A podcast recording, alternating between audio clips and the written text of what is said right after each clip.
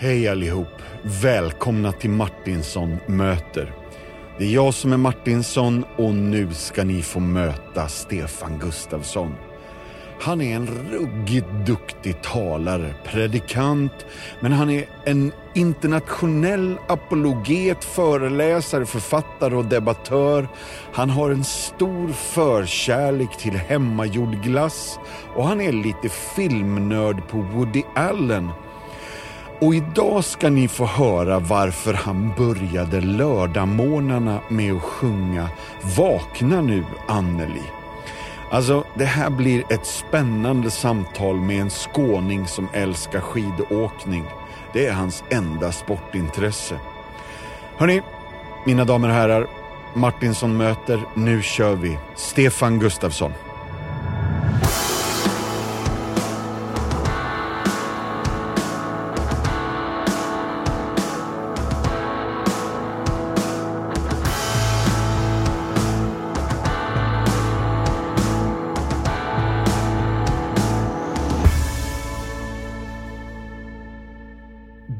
Hälsar jag alla välkomna hit. Alla ni som lyssnar, nu sitter jag här. Äntligen så får jag chansen att hälsa Stefan Gustafsson välkommen till Martinsson möter. Tack så mycket. Roligt att vara här. Det är väldigt gott att ha det här. Innan vi går på lite grann av din life story, Stefan, så tänker jag att jag ger mig på mina tio, och nu höll jag på att säga snabba igen, men det blir tio frågor. Om du kunde välja att göra vad som helst, vart som helst, ett helt dygn, vart skulle vi då hitta dig? Det var en bra fråga. Mm. Jag tror faktiskt att eh, ni skulle hitta mig i ett eh, skidsammanhang. Jag är inte någon speciell sportperson, med i stort sett ett undantag, nämligen skidåkning. Ja. Och de senaste åren har jag varit helt svältfödd på detta. Är det eh, längdskidor eller utförs? Ja, det går bra med, med bägge delar. Ja. Det är klart att eh, lä- längdskidåkning, om det är en riktigt vacker plats uppe i fjällen, det, det är nog nummer ett. Men eh, det går bra med slalom också. Ja. Finns det någon speciellt vacker plats i fjällen som du tänker på? Jag har ju varit eh, mycket på en plats som, eh, som eh, du och din familj känner väl till, i Yes. Transtrand i Sälen. Ja. Men det är klart det finns platser som toppar det i, i Österrike eller i Schweiz. Ja, det är bra. Och här fick du välja vart som helst, vart som helst. Ja, vad gött. Har du någon för allmänheten dold talang? Det får man väl hoppas. Att man har någonting mer än det som Ja, syns för du, är allmänheten. du eldslukare på fritiden eller sväljer du svärd eller går du på lina? Nej, inte, inte precis. Men jag är faktiskt en hejare på att göra glass. Ja! Hemmagjord glass. Så är det. Ja. En rejäl glassmaskin. Jag har förstått detta. Och finns det några speciella smaker som är av största intresse just nu? Alltså, det finns en valnötsglass som eh, står sig bra i eh, den internationella konkurrensen. Ja. Valnötsglass. Och det var jätteotippat. Jag tänkte vi skulle säga nu efter sommaren så är det blåbär, jordgubb eller hallon. Men valnöt alltså. Valnöt Ja, med lite salt. Det är grejer det. Åh, vad kul! Det här var ju jättespännande. Eh, det, det leder vi osökt vidare på fråga nummer tre. Vad var det värsta jobbet eller sommarjobbet som du någonsin har haft? Ja du, det finns några stycken att välja på. Är det så? Jag har jobbat i eh, växthus och i parkförvaltningen och i äldrevården. Eh, Ja du.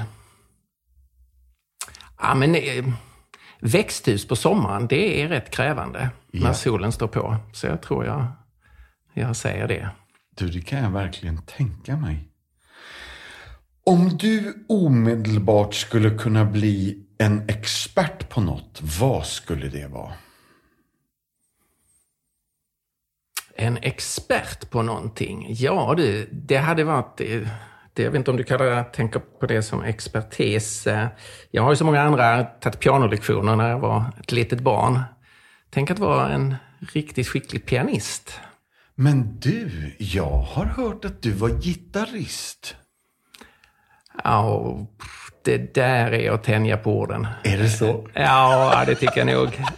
Eh, Det, tycker, det är klart att jag har kunnat spela ett visst antal ackord. Och på 70-talet kunde man ju i kristna sammanhang leda eh, lovsång, eller bibelkörer som det ofta Ja. kallades vid den tidpunkten, utan att vara någon riktigt framstående musiker. Så det är klart att det har jag gjort. Okej. Men, det ligger liksom inte på nivån av eh, expertis. Nej. Nej, men jag hör dig, jag hör dig. Och det här vill jag gärna återkomma till. Men pianist alltså? Mm.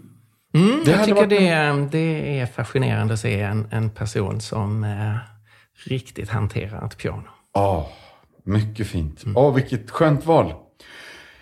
Vi fortsätter på musik här då.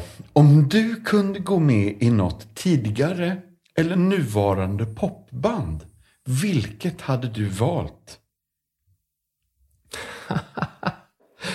Ja, det finns ju att välja på. eh, Så det är klart om man gillar Beatles, så, men, men då hade de ju inte kunnat bli kända. Så att eh, om jag hade gått med där. Jo, men det är ju fullt möjligt. Beatles kanske hade behövt en femte medlem. Ja, just det. Det hade ju kunnat bli, eh, bli ännu bättre. Ja, men någon som höll ihop det. Mm, eller kanske Pink Floyd. Yeah!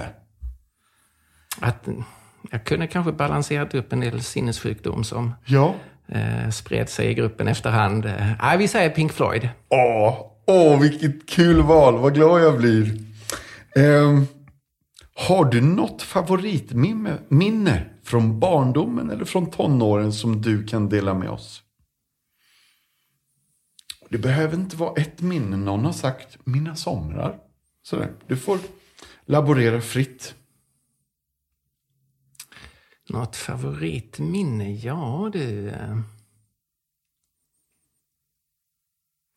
Jag skulle säga att en, eh, en, av de första, en av de första stora ungdomskonferenserna som jag eh, reste till 1975 till den stora centralorten Kina. Ja. Det var en riktigt stark upplevelse för mig. Både gemenskapen och musiken och undervisningen och eh, att få stå tillsammans så många eh, kristna ungdomar. Eh, Det kanske vi kommer in på mer sen, men det är ju mm, eh, när man kommer från en ganska eh, sekulariserad mm, liksom, bakgrundsmiljö så var det en eh, väldigt stark upplevelse. Mm. Och om jag ska se om jag inte missminner mig. Här är du 15 år då. Just det. Ja. Ja, vad häftigt. Och med den livserfarenheten som du har nu, vilket råd skulle du ge ditt 18-åriga jag?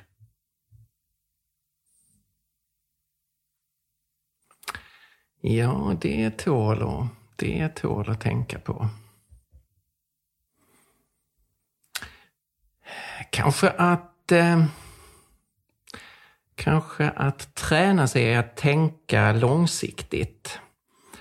Eh, självklart så kan man inte dra ut linjen i sitt liv eh, alldeles för långt och det är naturligt eh, när, man, när man är ung. Man, man lever i det som är, är just nu och man ser liksom eh, några månader, man ser det kommande året. Sen har man inte alltid så lätt att se, se längre. Men det man har, kanske har lärt sig efterhand, det är ju att eh, om, man, eh, om man får lov att fortsätta leva, om livet inte tar slut för tidigt, så, så är det ju väldigt mycket där man kan, om man tänker långsiktigt, man kan investera eh, i sig själv, i sina egna eh, möjligheter och i andra människor, så att säga, det som man har runt omkring sig i, i relationer och, eh, och, och så. Eh, så kan man på sikt bygga upp någonting som man inte alls ser för sina ögon liksom i, i nuet. Just det. Ja, vad spännande. Kan du minnas den första konserten du var på? Och också kanske som en följdfråga, den största, men inte i publikmängd, utan i musikalisk upplevelse. Så det är egentligen två frågor.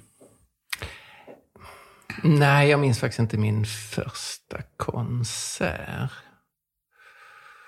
Det kan jag inte riktigt svara på. Nej.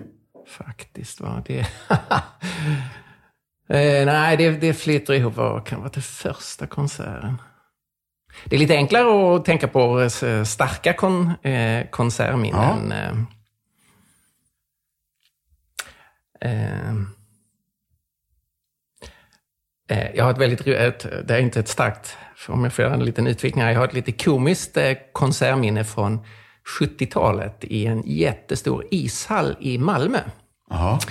Då var Andrew Crouch and his disciples var där för att ge en konsert. Aha. Eh, och det, eh, arrangörer var eh, bland annat pingkyrkorna i stan. Just det. Och då hamnade jag och mina kompisar, vi hamnade bredvid två äldre pingsttanter. Ja. Som nog tänkte sig att det här skulle vara kanske mer eh, negro spirituals till ja. ett piano. Ja. och de hade stora förväntningar på denna, ja. denna konsert.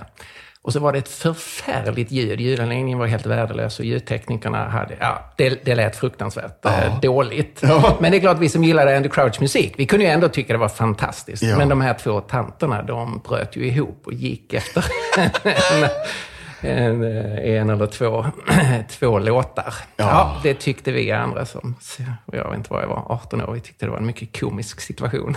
Ja, visst. Annars ett, ett lite mer nutida konsertminne så var eh, min, eh, min fru och jag, vi var, eh, eh, vi var på en, en musikal i New York. Vi har en dotter i New York. Mm. Eh, och min dotter och hennes man var också med. Och vi var så, Spelman på taket. Ja. En liten intim föreställning som var på jiddisch. Okej. Okay. Vilket ju lät alldeles knäppt eh, från början. Ja. Eh, men det fungerade fantastiskt bra. Det fanns ju då en översättning till, till engelska som var ute på sidorna på. Och det var, det var en judisk ensemble som framförde denna på jiddisch och de gjorde det så enormt bra så det blev en mycket stark existentiell ja. upplevelse. Verkligen. Åh, det förstår jag. Åh, man hade ju lätt varit med. Mm. Har det någonsin hänt dig något som du inte kunde och fortfarande kanske inte kan förklara? Något som skulle kunna gå under under eller ett tecken eller ett mirakel? Då då blir man ju lite tvungen att eh, definiera liksom under och tecken och mirakel och så. Nu kommer lite apologeten fram ja, i mig. Ja. Jag vad, förstår det. vad avser man? Eh, alldeles uppenbart så skulle jag säga, jag har aldrig varit med om den typen av under eller tecken som vi läser om i, i evangelierna. Alltså en person som varit död i fyra dygn får livet tillbaka, en person som är eh, som är född blind eller född förlamad, eh, mm. reser sig upp. Mm. jag har inte den sortens erfarenheter i mitt liv. Jag har ju förstås ehm, läst många vittnesbörd om att, om att det sker också i vår tid. Just det. men jag har inte sett det om jag, om jag tänker på mitt eget liv. Mm. Däremot så, om man tänker att, att se en övernaturlig ledning, så finns det ju många exempel som jag tänker på i mitt liv där jag har stått i en situation, jag har bett till Gud och där jag eh, i efterhand skulle säga, ja men det där var ju Guds hand som länkade samman det här för mig, för min familj, i vårt arbete. Ja. Eh, och det är klart att eh, för den som inte tror på Gud så skulle man säga, ja men det var en tillfällighet, det var en slump. Men sett från insidan av mitt liv, när man har brottats med de här vägvalen inför Gud, man har bett till Gud, och så ser man liksom i backspegeln vad som hände. Och när det inte bara är liksom ett enstaka tillfälle, utan man ser här finns ett, ett mönster av, av hur Gud länkar samman vad man i och för sig skulle kunna säga naturliga orsakskedjor, men de länkas samman på ett sådant sätt att jag ser Guds hand och, och tackar Gud mm. eh, för hur han har lett mig. Eh, och för mig är inte det någon, det är liksom ingen, ingen stor grej det här att ja, men jag har inte sett så mycket övernaturligt som en del andra mm. eh, säger att de har varit med om. Därför att Gud finns precis lika mycket i det naturliga. Det är så att säga inte mindre Gud Nej. för att det sker i det naturliga. För att allt det naturliga, hela den här världen, det är ju Guds värld som han håller i sin hand. Och gör han någonting liksom genom, genom den, den, den här världen som är hans och alla de naturliga orsakskedjorna, så är det lika mycket Guds verk och, och jag är lika tacksam i mitt hjärta till Gud. Som om Gud skulle gripa in liksom utifrån och tillföra något alldeles nytt som, som det är när han gör ett, ett under. Ja. Eh, och det tror jag faktiskt är en poäng att lära sig och, eh, att, att kunna tacka Gud och se Gud lika mycket i, i båda dimensionerna. Just det. Åh, vad spännande. Det här är jättegött att höra tycker jag. Tack Stefan. Nu är det den sista av de första tio här då. Och den här eh, gissar jag att du vill vika ut lite längre och det går så bra. Kör på bara. Om du kunde dela en lång trerättersmiddag med fyra individer som är nu levande eller sedan länge döda vilka skulle du då välja? Ja, det är vilka möjligheter du eh, serverar igen. Jag gör ju det. Eh, och det är klart, då tänker man ju... Eh, jag är egentligen inte så intresserad av att blanda olika kategorier människor. Jag skulle hellre vilja liksom Eh, man kan tänka på intressanta musiker eller ja. intressanta filmskapare, fyra stycken, för att ja. sätta sig ner med, med Woody Allen och Ingmar Bergman och, och några till. Ja. Eller, eh, eller jag skulle förstås, eftersom det har blivit min kallelse i livet att jobba med apologetik, så skulle jag ju väldigt gärna vilja sitta ner vid en lång måltid och få tala med eh, C.S. Lewis, ja. vars böcker eh, har påverkat mig och, gett mig så enormt mycket. Ja. Francis Schaeffer, som jag faktiskt aldrig har träffat. Nej. Men jag har ju arbetat eh, i, det arbete som eh, växte fram ur hans liv, Labré, och jag har träffat många av hans medarbetare, jag har träffat hans, hans fru och, hans böcker. Faktiskt innan Lewis fick riktigt stor påverkan på mitt liv så så var det Francis Schaeffers tänkande som eh, blev till väldigt stor hjälp för mig. Aha. Eh, så jag skulle ju väldigt gärna vilja sätta mig ner med, med de två, men då har jag dessutom två till. Japp, du har fler. Um, och det förstås, skulle man ju um, då skulle man kunna tänka sig att få sitta ner med ett par personer från, från lite tidigare epoker. Så en av de första eh, välkända apologeterna är ju Justinus martyren. Mm. Som lever på eh, i slutet på 100-talet. Eh, och sen Augustinus, som ju inte bara är apologet utan allt möjligt. Men eh, få sitta ner med eh, Justinus martyren, Augustinus, C.S. Lewis och Francis Schaeffer. Ja, vilken kombo! Ja, det hade varit oh, någonting. Jag skulle vilja ha varit en fluga på väggen. Oh, så gärna. Sen vet man ju inte om de hade varit personer som var och en ville hålla låda själva. De är ju liksom värda en egen middag. Ja, men det är ju din föreställning. Du yeah. får ju sätta dig vid ordförandeposten här. Och hålla styr på dessa... Ja, visst. Riktigt spännande. Det hade varit någonting. Ja. Stefan, eh, jag tror att jag har hittat någonstans lite information om dig. Stefan är en internationellt känd apologet, debattör och talare. Han är utbildad teolog i Lund, högskolelektor på Johannelunds teologiska högskola, tidigare generalsekreterare för Svenska Evangeliska Alliansen. Stämmer allt detta? Det stämmer. Det stämmer. Då är min nästa fråga, vad är Spiken för något? Spiken? Spiken, ja det känner man till om man kommer från Lund. Är det så? Det, där vet alla vad Spiken är. Aha. Det är namnet på, eh, eh, på en av de eh, två klassiska gymnasieskolorna i, eh, i Lund. Eh, Katedralskolan Ja. eh, är ju den riktigt klassiska med en långa, lång, lång historia. Eh, Och sen är det den skolan som formellt sett, i alla fall när jag gick på den, eh, hette Strömbergsskolan, men som alla kallade för Spyken. Och det har varit så självklart så jag kan faktiskt inte säga varför den eh, kallas för Spyken. Underbart! Eh, Så det är en av de... Ja, nu finns det ju flera ytterligare gymnasieskolor i Lund, men... eh, Ja. Men om du bara, för nu har vi redan använt ordet flera gånger. Om du ska förklara, vad innebär apologet? Just det, det är ju inte, det är inte, så, inte så självklart. Det, om man tar ordet apologetik, så kommer det från ett grekiskt ord, apologea.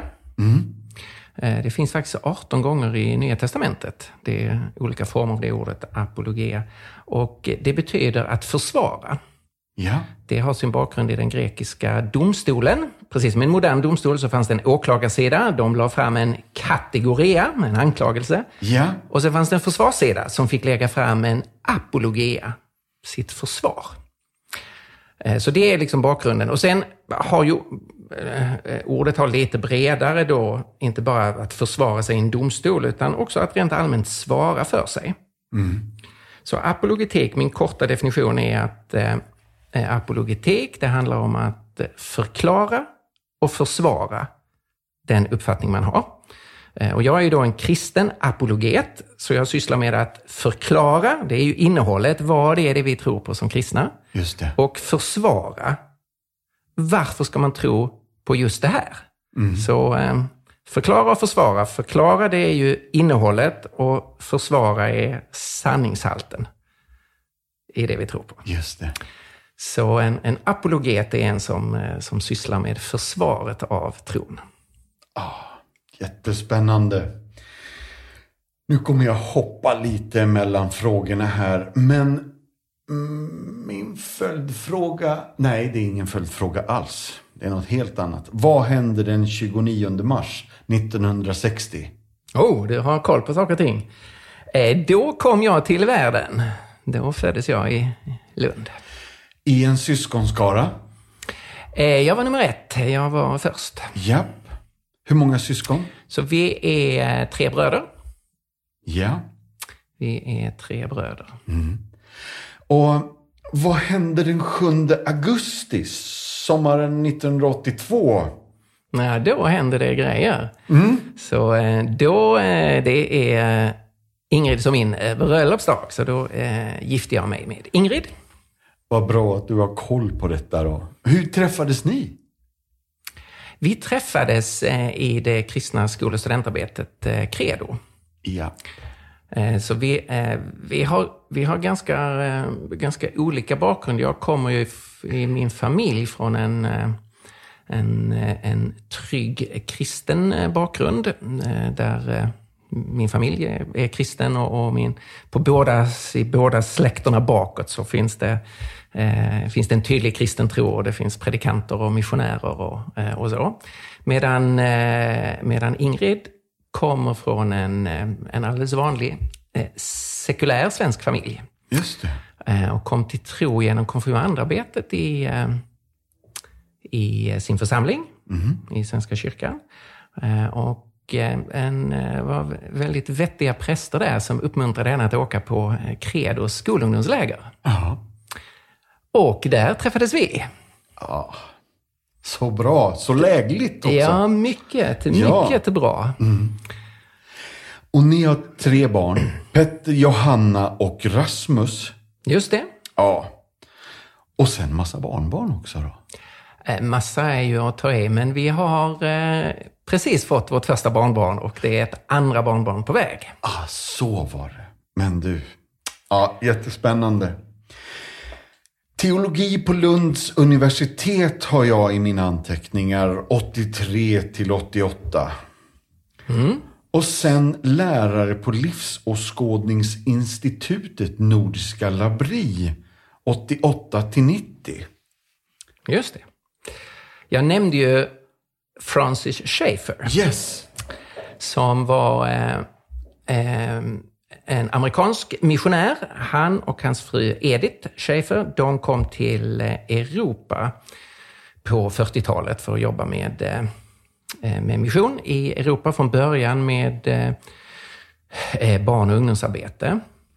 Men det hände saker i, i deras liv. Gud ledde dem att, att öppna sitt hem för Eh, människor, så de eh, lämnade den missionsorganisation som hade sänt ut dem, avslutade det uppdraget och öppnade sitt hem i eh, Schweiz, uppe i bergen ovanför Lausanne.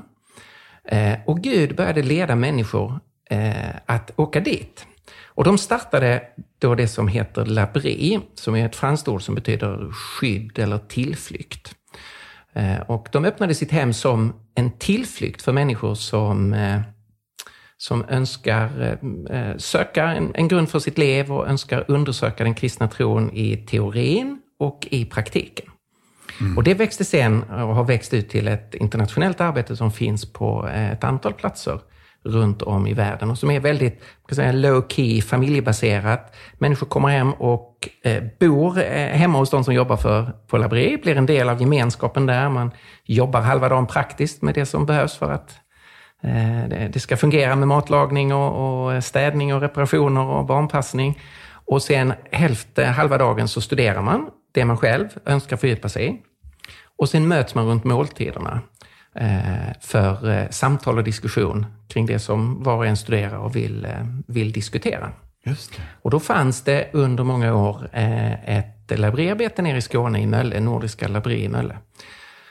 Och min fru Ingrid och jag jobbade där eh, tillsammans med en annan familj. Aha. Efter det blev du generalsekreterare för den här skol och studentrörelsen som heter Credo. Och där jobbade du i 11 år. Vad är bakgrunden till Credo-akademin och varifrån kom idén och drivet eller behovet av det här? Då? Mm, ja, jag hade ju haft kontakt med, eh, med Credo under min egen skolungdomstid och under min eh, studenttid. Eh, så det var ju en stor förmån för mig när jag fick, fick uppdraget att gå in som generalsekreterare för Credo. Och Credos grundläggande vision det är ju att göra Jesus Kristus känd, trodd, lydd och älskad bland skolungdomar och studenter. Så det är mm. ju ett skolarbete och studentarbete. Och då, när jag började jobba för Credo, så var en av de analyser jag gjorde av vad är behoven här bland skolungdomar och studenter, det var att vi behöver hjälpa eh, ungdomar att, att hitta verkligen en fast grund för, eh, för sin tro. Jag upplevde att så många kristna, de, man, man kände sig pressad av den omgivande kulturen, av kritiken från eh, lärarna på universitetet. Så man liksom slöt sig inåt och höll den kristna tron för sig själv och så sökte man kontakt med andra kristna för att liksom överleva. Men mm. det fanns alldeles för lite av den här entusiasmen att, att få dela tron och eh, jag vet varför jag tror och jag är inte rädd för att, att tala om min tro med andra människor och jag är inte rädd för att höra kring alternativen och sådär. Så jag kände, vi måste, vi måste rusta kristna ungdomar här. Och då startade vi som en del av skol och studentrörelsen Credo, startade vi Credoakademin som då var under eh, nästan 24 år en, eh, en, eh, ett träningscenter, utbildningscenter inom Credo med, med fokus just på apologetik, om vi vill eh, använda det ordet. Eh. Just det. Eh, och det, eh, det fick ju stort, stort genomslag därför att det är så många som kände att man, man behöver få hjälp här och församlingar jobbar lite för lite med sådana här frågor. Man, man tar liksom i, i den kristna församlingen, i lite för hög utsträckning tar man den kristna tron för självklar. Eh, och det är klart, det kan, så kanske det ska vara delvis inom så att säga, kyrkans ramar. Man måste mm. kunna utgå från tron.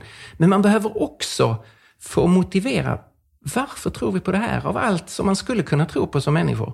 Varför tror vi på det här? Mm. Och inte minst då i en kultur som, är, som har liksom vänt sig bort ifrån kristen tro, generellt sett. Mm. Och som är fylld av eh, både fördomar och också mycket kritik mot kristendomen.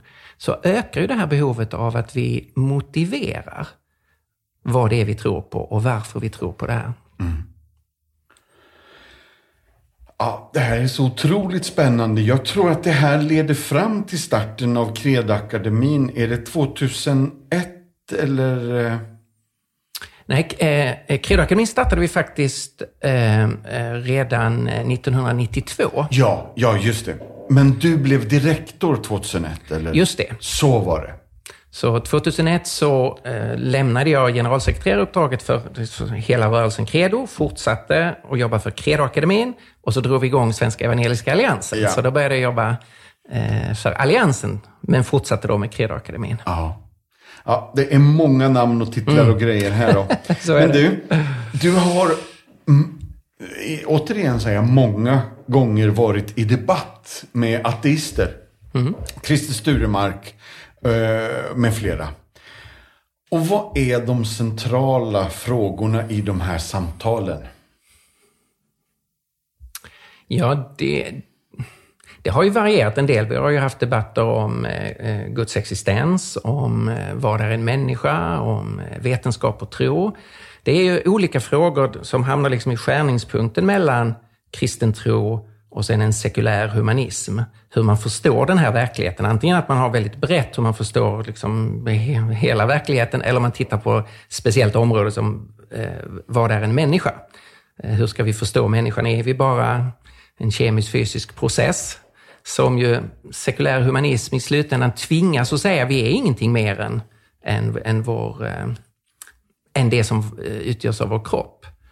Jämfört med kristen tro som säger ja, vår kropp är jätteviktig och den påverkar oss, men vi är mer. Vi är skapade till Guds avbild och det finns en dimension till, vad vi nu vill använda för ord, av en människans person eller själ eller ande eller jag eller eh, själv. Eller, men det finns någonting mer. Vi är inte bara den här yttre sidan eh, av eh, fysik och kemi och biologi, utan det finns en innersida som, eh, som är förankrad i någonting större än bara det materiella.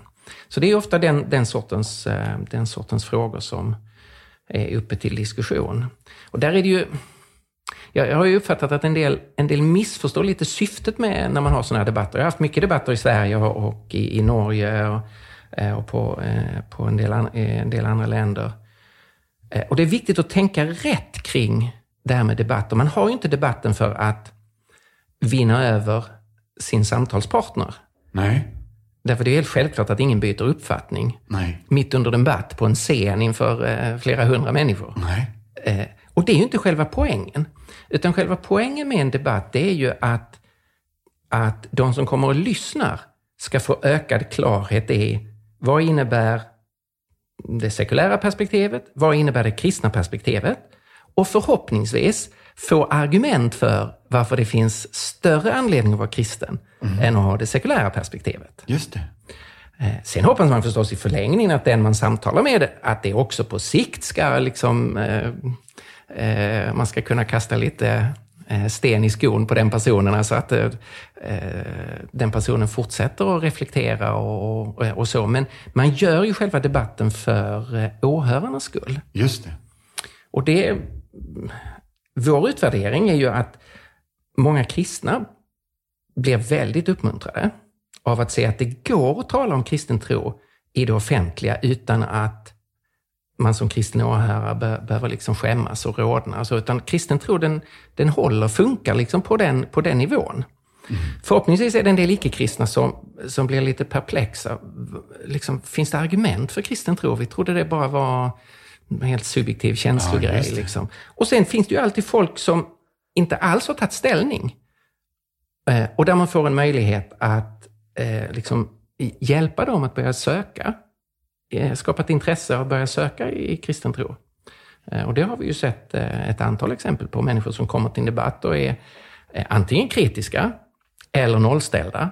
Och som sen ett år senare, för det är ju inte bara debatten, utan sen är det ju andra saker. Samtal med människor och alfagrupper eller upptäckargrupper och sådär. Men som ett år senare har blivit kristna. Men det startade med att en kristen kompis sa, ja men häng med på en debatt. Ja. Okej, kan vi göra. Ja.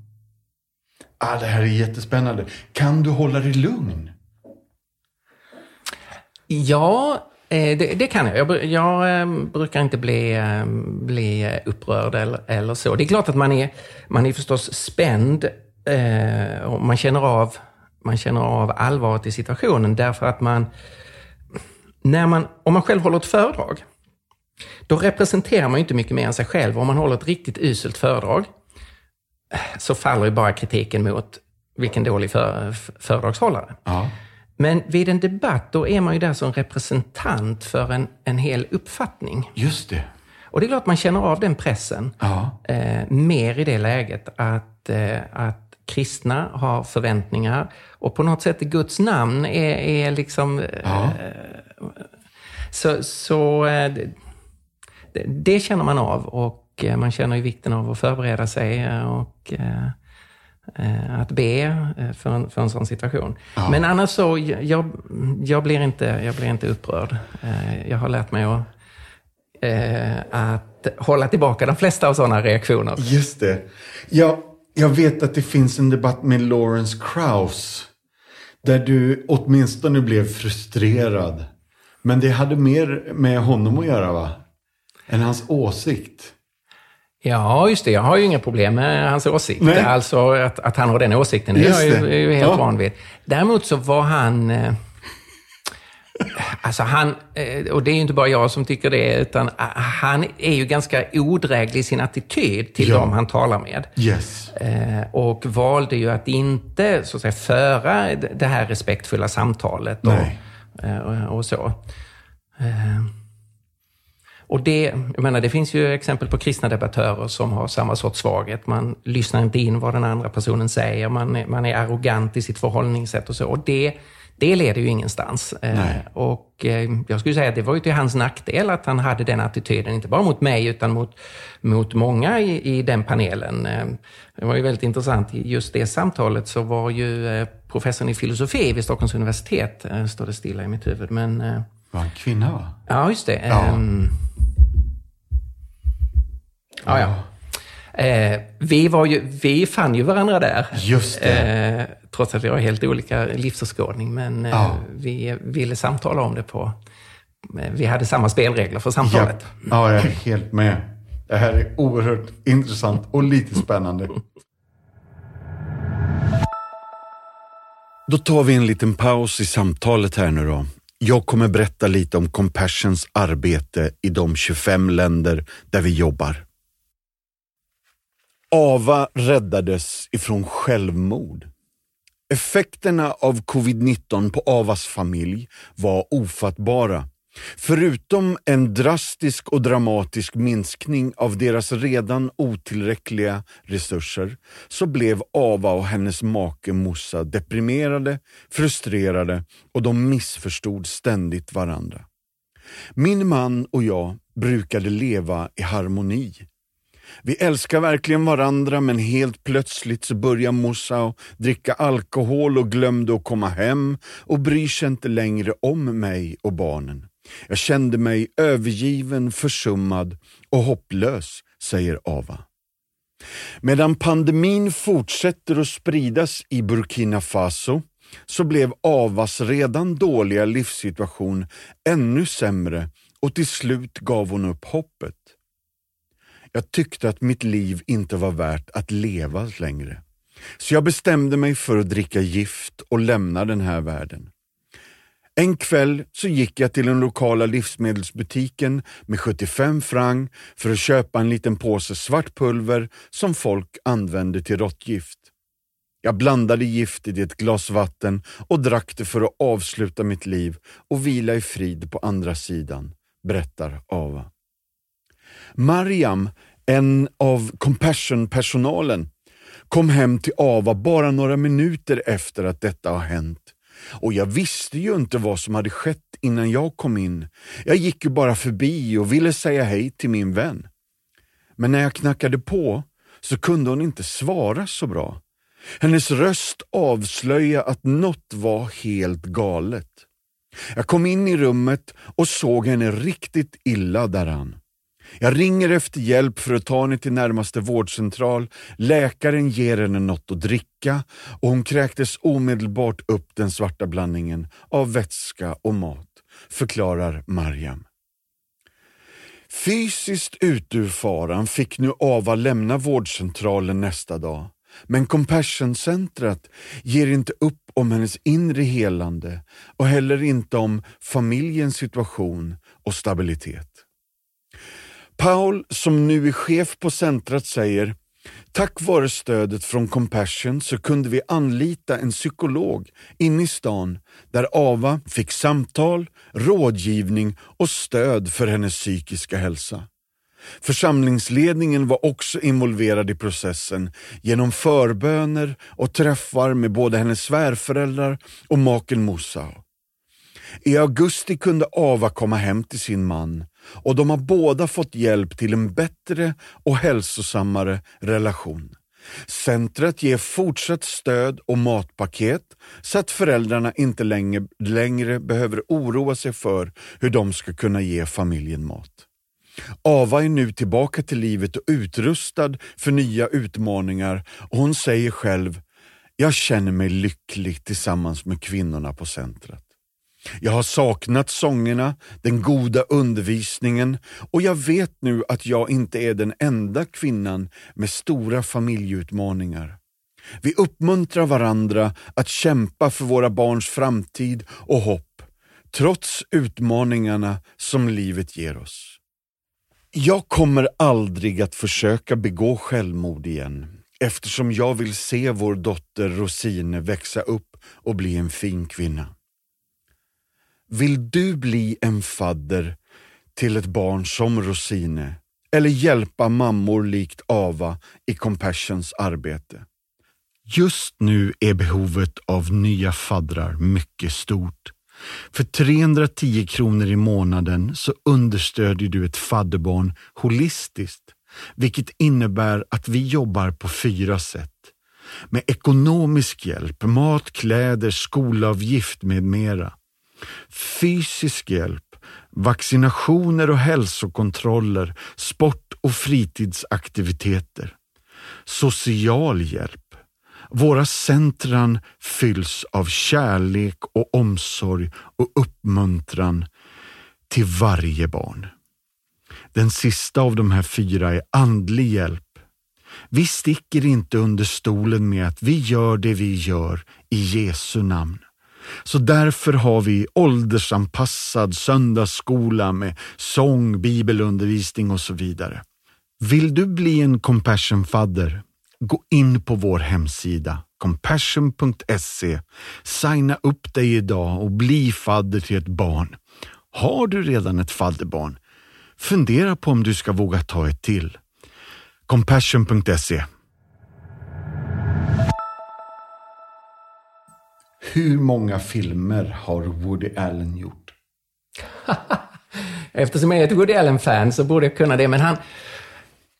Eh, han har gjort så många filmer så nu har jag tappat räkningen. Han släpper ju eh, minst en film per år. Ja. Och det har han gjort sedan eh, eh mitten på 60-talet. Men du kollar på dem fortfarande? Inte, inte riktigt alla. Han, eh, han eh, jag tycker att han, eh, han gör lite för många filmer och därför så håller inte alla riktigt samma, eh, samma kvalitet. Men han är som bäst. Så han är en person som, det är ju en hel del kritik mot honom som person och anklagelser mot honom och sådär. Ja. Och jag är inte alls imponerad av hans personliga liv. Nej. Men jag tycker att det finns också en anledning att skilja Eh, en, en person från det som personen skapar. Ehm, och att man kan fortfarande värdera ett, ett konstverk även om man har mycket synpunkter på konstnärens eh, ja. liv. Och jag tycker ju fortfarande att när han gör eh, hans bästa filmer, de är fortfarande väldigt bra. Mm. Så jag, jag, uppskattar ju hans... Eh, alltså den blandning som han har av humor. Han är ju... Eh, han började ju som stand-up ja. eh, komiker eh, fruktansvärt rolig och skicklig. Och, och så. Mm. Och det där har han ju aldrig kunnat släppa, utan nästan alla hans filmer, med något ens, enskilt undantag, så är det ju massor med humor. Ja. Eh, väldigt roligt och fyndigt. Eh, och så blandar han ju det med existentiella frågor och filosofiska frågor om eh, livets mening, om eh, skuld, om ansvar, om, om eh, kärlek, om mening. Ett antal filmer som handlar väldigt mycket om Guds existens. Eh, finns Gud? Han är ju en ateistisk gude. Ja. Men som aldrig kan släppa frågan om Gud. Nej. Alltså han, han måste hela tiden ta upp frågan och sen förkasta Gud. Mm. Men sen kan han aldrig gå vidare, utan sen måste frågan om, om Gud upp igen. Ja. Därför att det är en så avgörande, för allt påverkas av den. Uh, och det där gör att han är så, tycker jag, så intressant. Uh, Ja, det här är också spännande. Eh, Så vill du, om du, nu så blir jag ju i gasen här på, Ja, det är bra. på Woody Allen, men eh, jag tycker man ska titta på några av hans lite äldre filmer. japp. Som eh, eh, eh, Han och hennes systrar, som han fick en Oscar för, eller Små och stora brott. Ja. Eller det som är faktiskt min favoritfilm, Kairos röda ros. Inte speciellt uppmärksammad, Nej. men fantastiskt charmig film. Ja. Den har jag sett massor med gånger. sedan. Kairos röda ros, Ja. dagens filmtips. Ja. Ja, du... ehm, 2001 blev du direktor för Credoakademin och det var du till 2016. Sen blev du också samtidigt generalsekreterare för Svenska Evangeliska Alliansen samma år, 2001 till 16. Efter det här nu då, så har du blivit direktor för Apologia. Just det. Berätta lite om det här. Eh, jag, eh, jag började tänka eh, där runt eh, 2015. Okej, om, jag, om jag får leva, fortsätta att leva, så om tio år så kommer jag att ha nått en ålder då väldigt många går i pension. Okej, jag har tio år kvar. Vad ska jag använda min tid till? Vad ska jag fokusera på? Och då kände jag att det som kanske är min främsta gåva, min främsta kallelse och som går som en linje genom allt jag har gjort, eh, det är ändå apologetiken. Det har funnits med hela tiden. Sen har det varit många andra saker som har eh, funnits runt omkring. Men då kände jag att nej, men jag ska fokusera på det som är min främsta gåva. Så då lämnade jag generalsekreterarskapet för eh, Svenska Venetiska Alliansen och så gjorde vi om Credoakademin till det som heter Apologia. Och istället för att ha en, eh, en skola i Stockholm för studenter så vidgade vi arbetet till att bli ett nationellt arbete för alla åldrar. Med, med visionen att se en apologetisk renässans i svensk kristenhet. Och det är vad jag jobbar heltid med nu. Så nu har jag, nu har jag bara ett uppdrag. Det är Apologia, Centrum för kristen apologetik. Och vi arbetar för att eh, tänkande människor ska tro och troende människor ska tänka. Just det. Och det här eh, jobbar du ihop med, ni är tre musketörer. Mats Selander, Ray Becker och så Stefan Gustafsson. Och med dess- flera va? Med fler, dessutom Martin, Ja. Martin Helgesson. Just det, just det. Eh, och vi har en medarbetare som jobbar med böcker. Så vi är sammantaget fem personer. Det är inte fem heltidstjänster, men eh, Just det. för vi har ett förlag som då också fokuserat på just apologetisk eh, litteratur. Japp. Då ska vi se här. Vi har pratat om Woody Allen. Alltså, jag måste ställa en fråga om en matlagningskurs som heter Al dente. ja. Ja. Just det. Det har med mitt intresse för glass att göra. Aha. Glassen igen. Ja, just det. Så det var en, det var en kurs eh, när det gäller eh, italiensk glass.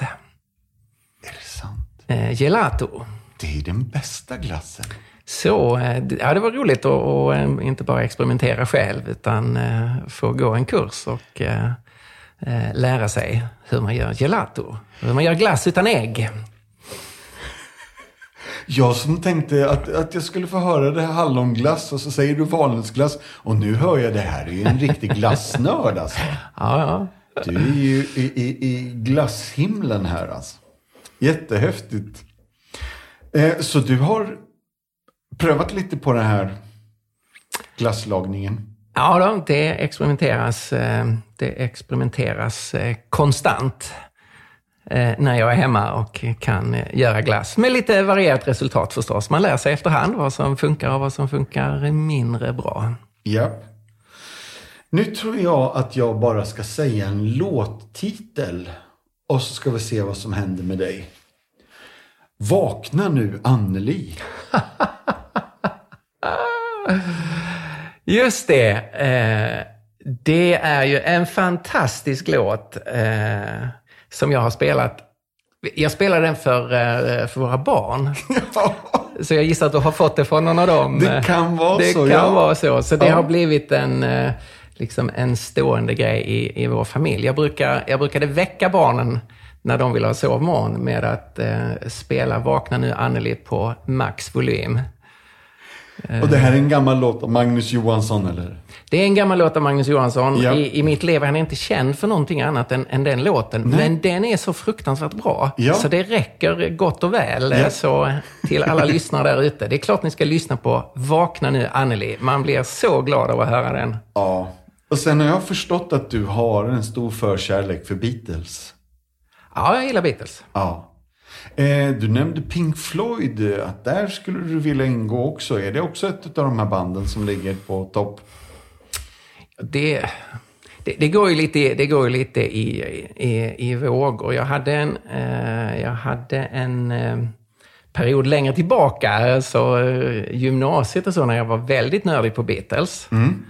Eh, och sen har det kommit och gått lite. Man, eh, och det är ju samma med, med Pink Floyd. Jag har haft perioder när jag eh, har gillat Pink, eh, Pink Floyd. Eh, stort fan av eh, det vita albumet, inte då Beatles, utan Nej, The. Wall. The Wall. Så, Oj, oj, oj. så den, den gillar jag mycket. Det är också en, det är fantastisk musik. Den är också, den är också väldigt existentiell. Ja. Eh, vad, det är, vad det är att vara människa.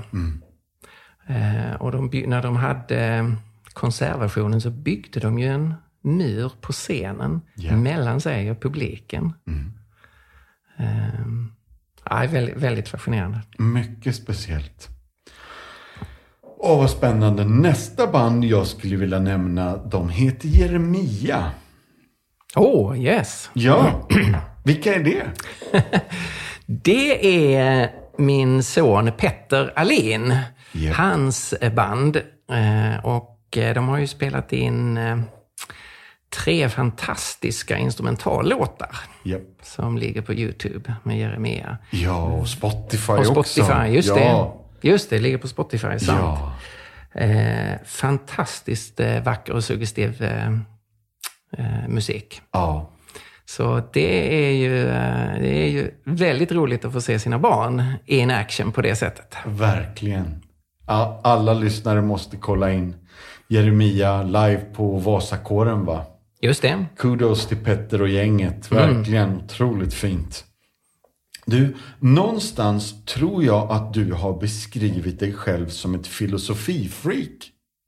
Mm, det har jag säkert gjort. Det har du? Ja. Ja, stå för det. Det är bra. Jag står, jag står för det. Och jag upptäckte ju ganska tidigt i... När jag, när jag själv var tonåring så, så, eh, så hade jag ju mycket frågor kring den tro jag hade fått Eh, med mig från min barndom. Och jag har absolut inga... Jag har inget sånt där trauma som en del eh, som har växt upp i kristna sammanhang har. Att man har känt sig eh, pressad eller förminskad eller instängd eller så. Utan jag har bara positiva erfarenheter av min kristna familj och det kristna sammanhanget så att säga. Jag menar, det är som alla andra sammanhang. Syndiga människor. Ja. Men eh, så att säga, den, den generella bilden är ju bara att, eh, en väldigt positiv och, och, och god bild. Men eh, jag, jag växte då upp i Lund som är väldigt sekulärt. Eh, Kyrkorna är svaga över hela linjen. Svenska kyrkan, frikyrkorna. Väckelsen var aldrig stark i den södra delen av Skåne. Och en, i en akademisk stad som, som Lund så var inställningen till kristen tro föraktfull kan man säga. Och utifrån den sortens person jag är som har behov av, eh, av klarhet och förståelse, det, det är viktigt. S- eh, Så blev de här frågorna eh, väldigt viktiga för mig. Är, är den kristna tron sann? Är det här på riktigt? För är den inte sann så är jag faktiskt inte intresserad av att vara kristen, även om jag menar mig ha gjort vissa upplevelser eller erfarenheter. Eller, och även om den kristna gemenskapen kan vara eh, attraktiv. Eh, Eh, så ytterst sett, så om det inte är sant, aj, då gör jag något annat med mitt liv. Så de, de där frågorna blev, blev viktiga. Och då upptäckte jag, jag fick ju hjälp från Francis Schaeffer och C.S. Lewis och kunde prata ganska mycket med min pappa. Och, men då upptäckte jag ju att de här eh, frågor som man kanske tänker då teologiska frågor om Gud och så, de är ju samtidigt filosofiska frågor. Så här är kopplingen till att vara ett filosofifreak. Ja. Alltså för filosofin ställer ju sådana frågor. Vad är den yttersta verkligheten? Vad är det som egentligen ytterst sett finns? Och då är ju ett av svaren, det är Gud som finns av evighet och som är förklaringen till allt det som finns idag. Så filosofi och teologi går ju ihop, svarar på precis samma frågor eller eh, behandlar samma frågor. Ja. Om vad är den yttersta verkligheten? Vad är det att vara människa? Varför finns vi på den här jorden? Vad händer när vi dör? Eh, hur kan vi egentligen veta någonting? Eh, och här tror jag det är ett stort misstag om man separerar filosofi och teologi. Eh, utan man ska se att det, de här, eh, det här går samman. Och att den kristna tron ger väldigt intressanta och bärkraftiga svar på de frågor som filosofin bearbetar och analyserar. Så därför har jag ju fortsatt att läsa filosofi och, och eh, eh, har fått mycket hjälp av, eh, av filosofiskt tänkande. Just det. Åh, vad jättespännande. Jag skulle så gärna bara vilja fortsätta, men jag har en annan fråga. Ehm, och nu byter jag spår så där raskt igen. I... Jag jobbar ju för en fadderbarnsorganisation som heter Compassion. Och våran stora fråga är hur kan man utrota fattigdom? Det är liksom våran, vårat centrum. Eh, och vi har valt att eh, se det utifrån det perspektivet att världens barn måste räddas. Ehm, så det är därför vi jobbar med fadderskap. Men om du för en stund, Stefan, med den kunskap du har och filos allting, ehm, får frågan om du är Bono här för några minuter nu då. Och ehm, hur ska vi som mänsklighet bäst förändra världen? Utrota fattigdomen. Jag vet att det är jättestora frågor, jag är helt med, men du får eh, friåkning här. Just det. Ja, men om, om man tänker fattigdom, så man tänker den, den materiella sidan av, av mänsklig existens, så, så tycker jag att det finns eh, som på nästan alla områden så ska man inte säga att ah, det är en sak som gäller, det andra är inte viktigt. Utan man måste kunna tänka en viss bredd. Och då är det ju självklart att konkret kunna eh, eh, hjälpa en människa som lider under fattigdomen nu, som ni gör med, eh, eh, genom fadderskap. Eh, bistånd, att i de delar av världen där man har materiell rikedom, att man är generös och delar med sig. Eh, men på sikt så är ju den, den enda riktiga lösningen, det är ju att i de, de, de områden i världen som idag plågas av fattigdom, att de får hjälp att komma igång med egen välståndsproduktion, om man får säga så. Just det. Eh, och då måste man ju ställa frågan, vad är det som har gjort att, om vi tar västerlandet, att eh, vi har fått igång en sån välståndsproduktion. Och nu ser vi ju att det kommer igång i en hel del andra ställen i, i världen också. Mm. Och då, det, måste man jobba med det. Och min övertygelse, eh, och jag menar att den går att, att belägga historiskt, det är att de kristna idéerna, den kristna världsbilden, har haft en, en eh, påtaglig påverkan här. Att om man börjar tänka och leva i ljuset av vad kristen tro säger, Mm. så får det också ekonomiskt positiva konsekvenser. Och det jag, det jag tänker på då, det är, eh, det är utifrån kristen tro så har vi ju ett uppdrag att lägga jorden under oss och råda över den och förvalta den. Eh, och utifrån det uppdraget så har ju Gud gett människan frihet och ansvar som gör att vi kan påverka vår situation. Och för att anknyta till det jag skulle säga till, min, eh, till mitt 18-åriga jag, att kunna tänka eh, kunna tänka långsiktigt. Att utifrån det man har nu börja skapa någonting som på sikt eh, gör att man, man har någonting, eh, eh någonting mer. Mm. Eh, och här är många sidor sen i, eh, i, den, i den kristna tron som kan hjälpa oss människor att bryta passiviteten eller fatalismen, alltså att man bara bara acceptera det som är. om, om man tar de kulturer som är präglade av eh, karmalagen, som i, i de stora österländska religionerna, då är ju tänkandet så att var och en har exakt det som den personen förtjänar utifrån ett tidigare liv. Så är du fattig, du ska ju ha det. Det är ju mm. det rätta straffet så att säga för att du var så dålig i ditt förra liv. Och är du rik så du behöver inte dela med dig nödvändigtvis av det, för det är ju den rätta belöningen för att du levde så bra i ditt förra liv. Mm. Det skapar ju en passiv mentalitet. Eh, eller om man tänker en del av naturfolkens religioner som är väldigt upptagna av förfäders andar, där de som har levt före oss är viktigare nästan än vi som lever nu. Mm. Där man nästan kan gå, så att säga, bak, man vandrar baklänges i sitt liv och tittar hela tiden tillbaka på förfäders andar och att man inte ska eh, såra förfäders andar för då kan de slå tillbaka. Mm. Det skapar ju också en, en, en passivitet. Mm. Eller om man har kulturer som tänker om tiden att eh, ja, men morgondagens problem är till för morgondagens människor. Ja, då, då gör man ingenting åt, åt ny, nuet.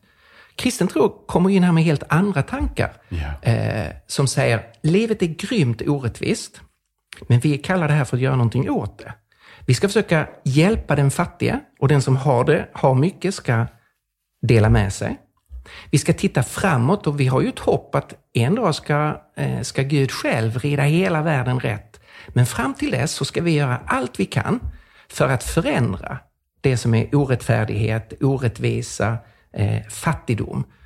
Eh, så här finns både ett hopp och så finns det liksom en, en impuls att verkligen börja göra någonting. För ja. hoppet pacificerar oss inte, utan Nej. ger oss tvärtom en, en motivering.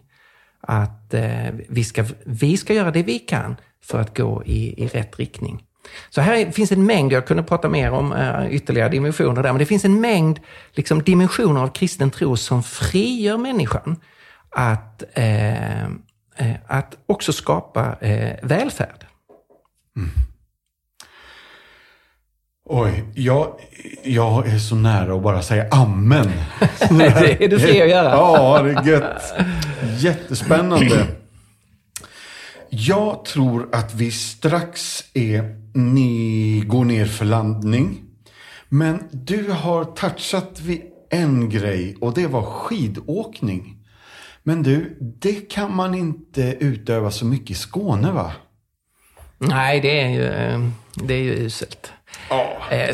Skåne, Skåne är vackert. Alltså från, från mars till september så, så leder ju Skåne över resten av Sverige, det får man ändå säga. Ja. Men sen är det ju total förlust.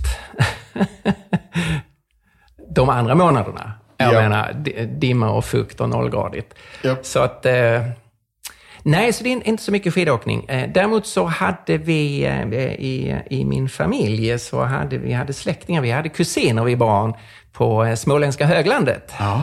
Så vi var där på sportloven och åkte skidor. Där fanns det alltså? Det, det är ganska stor skillnad bara man kommer upp till aj, aj.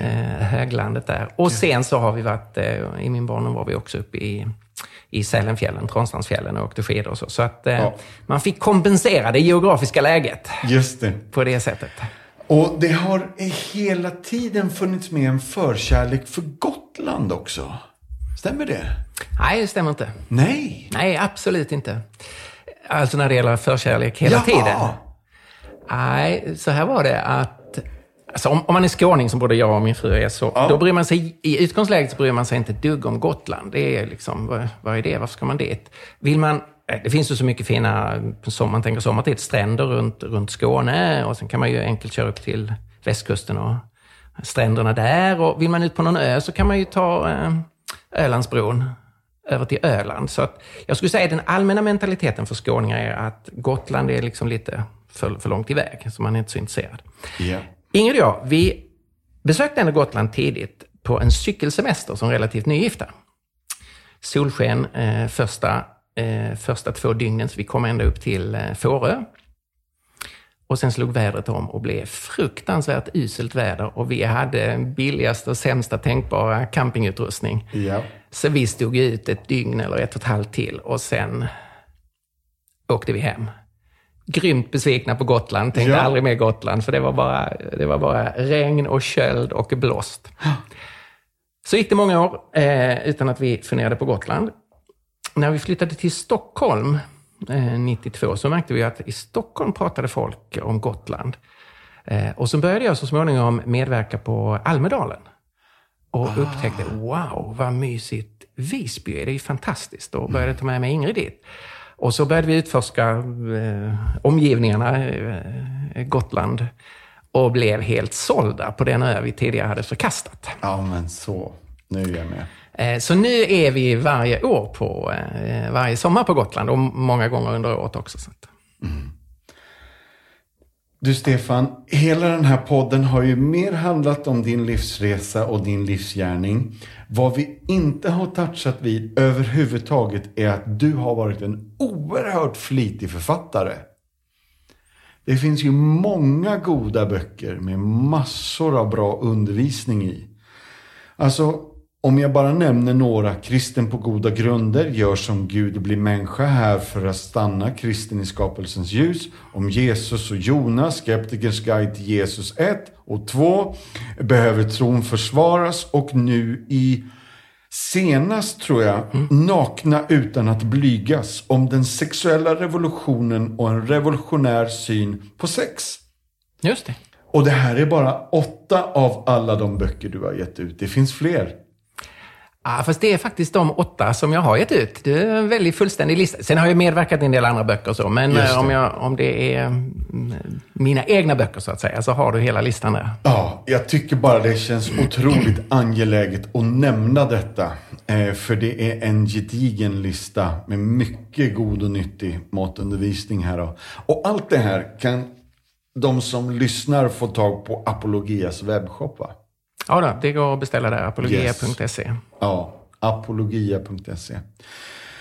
Hörni, jag tror att vi ska avrunda, men min sista fråga till mina gäster brukar ofta vara, är det något annat du vill säga? Ja, varför nämnde du inte detta om min livsresa? Eller, ja men det här kan vara ett bra avslut. Eller, här har jag en fundering jag vill slänga med. Då är du fri att köra. Nämen. Mm. Vi, Eh, vi, vi, har ju varit inne på vid flera tillfällen det här med att inte renodla en sak på bekostnad av det, av det andra. Mm. Eh, och då är det ganska väsentligt för mig att säga att eh, det här med apologetik, att förklara och försvara kristen tro, det har blivit min kallelse från Gud. Eh,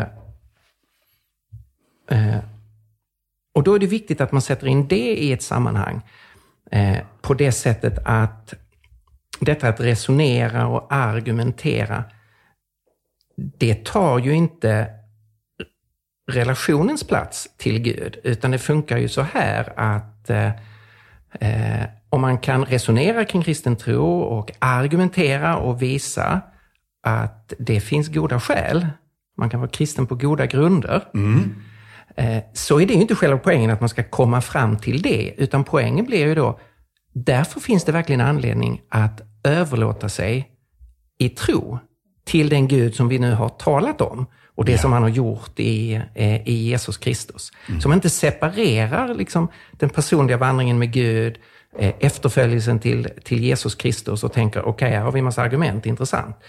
Men om det ligger någonting i de argumenten så, eh, så leder det ju över till att jag verkligen har anledning att överlåta mig till den Gud vi nu har talat om.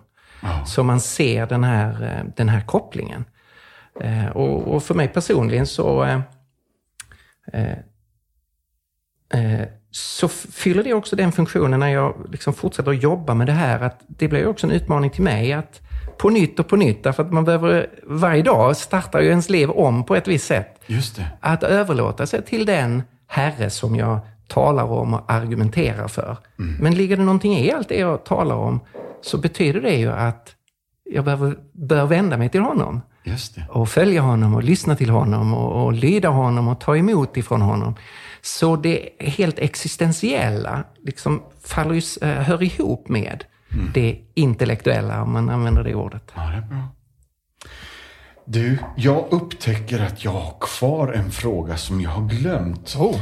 Och det var ju så att du förnekade dina gitarrvirtuosa möjligheter. Men jag har fått höra att det fanns ett popband när du var ung. Jag vet inte om det var Jesus extremist. Eh, fanns det någon låt som hette det? Eh, ja, det finns ju en låt av Ingmar Olsson som heter Jesus ja, ja, extremist. Ja. Eh, ja, du kommer in här på eh, ungdomens försyndelser. Ja, ja, är det inte värre försyndelser än så, så eh, kan man ju leva med det. Vi, vi var ett litet gäng som hade ett, ett band och det blev, eh, och det var mestadels en kör som hette eh, Megaton Brakodonits. Det här är bra. Och, och, ja, du får försöka föreställa dig tonåringar. Vi, vi började spela ihop några stycken och eh, samlade ihop ett gäng så det blev en kör. Så skulle vi ha ett namn och då var det någon som hade läst en kalanka serie Där Kalanka sätter på en skiva med artisten Megaton Brakodonits som sjunger en låt som heter Skyskrapornas fall. Det är jättebra. Så vår bandledare Magnus Tuvesson skrev förstås en låt som heter Skyskrapornas fall Ja. om Jesu återkomst. Eh, och så hette vi Megaton Brakodonits. Det där var ju lite för tramsigt i längden så vi skippade Brakodonits. Så hette vi sen Megaton, Ja. miljoner toner. Ja. Så, så det var ju okej. Och så utvecklades det till en ganska livaktig gospelkör. Ja. Jag har faktiskt kvar, jag hittade, vi höll på att städa där hemma eller göra om lite, så jag hittade den där kalanka strippen så att jag kan belägga med fysiskt bevis att, eh, att den verkligen finns, Megaton Brakodonits. Det här är ett underbart avslut. Tack snälla Stefan för allt du gör. I Apologia och allt du har gett och gjort med Credoakademin och SSG. Och tack för att du tog dig tid att komma hit till Martinsson möter. Vi är så tacksamma för alla dina böcker och din gåva och ditt uppdrag i Kristi kropp. Tack för att du var med idag. Tack så mycket, Vad roligt att vara här. Slut för idag och tack för idag allihopa. Vill du veta mer om det som har pratats om i podden så har vi något på vår hemsida som heter Show Notes. Där kan du se alla länkar till sånt vi pratar om när vi refererar till en film eller en bok eller en sång. Då finns de länkarna där, så gå in på compassion.se så hittar du helt enkelt massa extra material. Tack, ha det bra, bye bye, hej då!